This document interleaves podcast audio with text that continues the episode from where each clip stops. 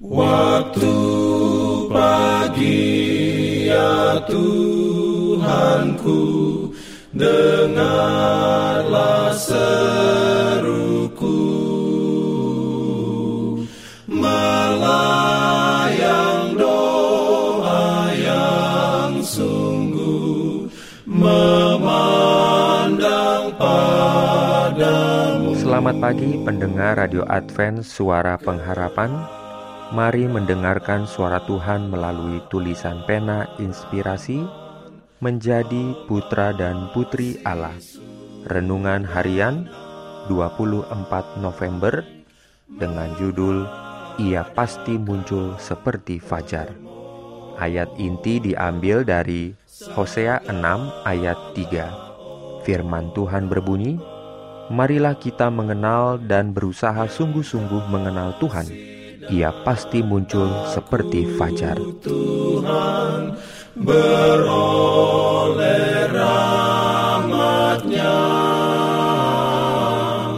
diberikannya perlindungan dalam pimpinannya. Urayanya sebagai berikut. Akhir dari segala sesuatu sudah dekat apa yang telah kita lakukan tidak boleh menempatkan periode itu pada pekerjaan kita. Kapten keselamatan kita berkata, "Akan datang malam di mana tidak ada seorang pun yang dapat bekerja." Secara konstan, kita harus bertumbuh. Hidup kita selalu berada di bawah kuasa Kristus. Doa adalah sarana kesuksesan yang diurapi oleh surga. Permohonan, petisi, permintaan, antara manusia dan manusia menggerakkan manusia dan bertindak sebagai bagian dalam mengendalikan bangsa-bangsa. Tetapi doa menggerakkan surga.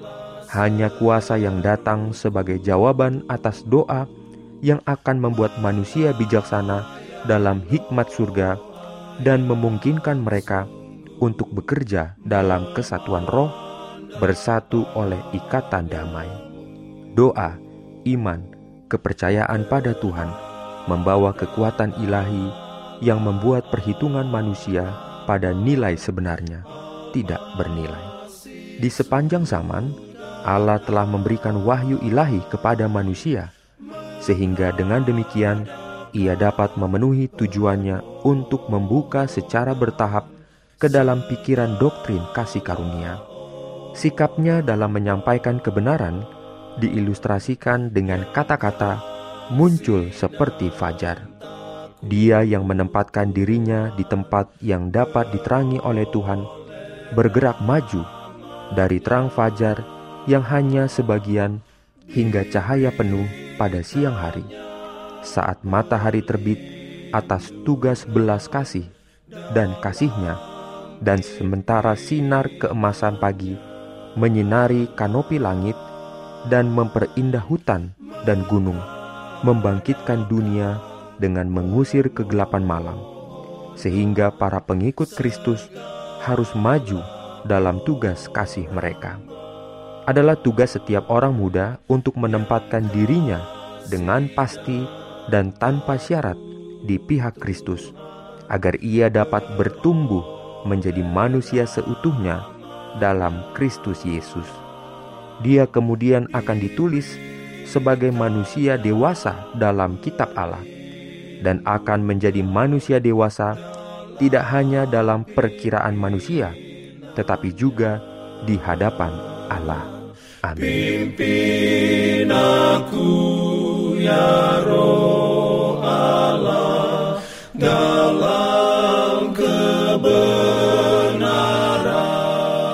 Jangan lupa untuk melanjutkan bacaan Alkitab sedunia.